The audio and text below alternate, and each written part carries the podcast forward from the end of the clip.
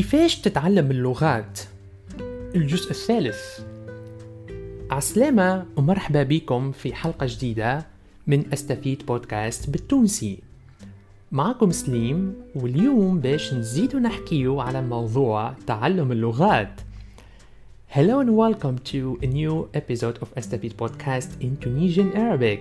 This is Slim speaking, and in today's episode, we will talk more about the topic learning languages.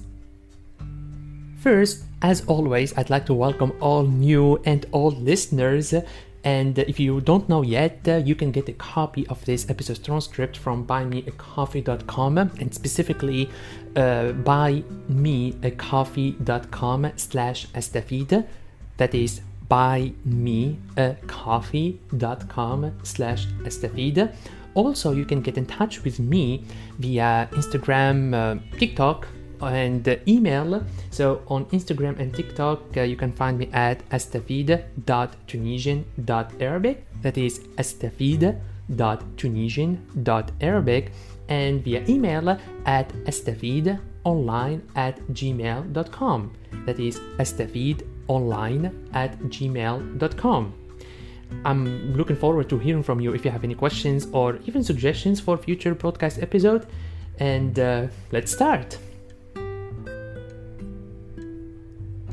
في الجمعتين اللي فاتوا حكينا على أهمية إنك تحدد الهدف متاعك وكيفاش تحضر روحك بالباهي قبل ما تبدأ تتعلم لغة في الحلقة متاع اليوم باش نحكيو على الفوكابولاغ والليزيكسبرسيون بالنسبة للديبيتون الخطوة هذه تعتبر خطوة مهمة برشا لازم يركزوا عليها خاطرهم يستحقوا فوكابولاغ باش ينجموا يبداو يحكيو ويمارسوا اللغة اللي تعلموا فيها In the last two weeks, we talked about the importance of setting your goal and how to well prepare yourself before you start learning a language.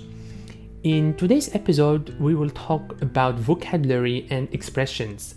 For beginners, this step is considered very important they must uh, focus on it because they need vocabulary to start talking and practice the language you're, they are learning نعرف اللي صعيب ساعات تحفظ وتتذكر الكلمات جديدة خاصة إذا كنت تتعلم في لغة مش كيما لغتك بالكل كيما العربي بالنسبة للي يحكيو أنجلي I know it's hard sometimes to memorize and remember the new words, especially if you are learning a different language than yours, like Arabic for English speakers. باش نعطيك شوية نصايح تعاونك تحفظ وتتذكر الكلمات والعبارات الجديدة أولا لازم تتعلم حاجات انت تستحقها في حياتك. مثلا مش لازم تحفظ أسامي الكواكب وانت ما زلت ما تعرفش معناها دار ولا كتاب. ابدأ بالكلمات السهلة والأساسية في حياتك. حاول تحفظهم وتمارسهم قد ما تنجم كل نهار. ما تخممش برشا على الجرامير. حاول تمارس اللي تحفظه من غير ما تركز برشا في الجرامير I'm going to give you few pieces of advice to help you memorize and remember the new words and expressions. First, you have to learn things you need in your life. For example, you don't have to learn the names of the planets when you still don't know how to say house or book. Start with easy and essential words. Try to memorize them and practice them as much as possible daily. Don't overthink about the grammar. Try to practice what you learned without too much focus on the grammar.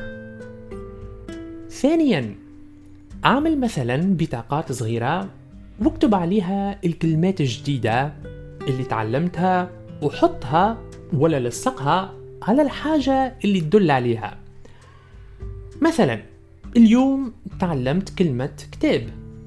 خذ ورقة صغيرة واكتب عليها كلمة كتاب ولصقها على كتابك. ماذا بيك كتاب تقرأ فيه توا باش هكا تشوف الكلمة كل ما تحل كتاب باش تقرأه؟ Secondly, make small flashcards for for example and write on them the new words you learned and put them on the thing that represents it. For example, today you learned the word book. Take a small piece of paper, write book on it, and put it in your book or on your book. Preferably a book you are currently reading, and that's how you will see the word whenever you open the book.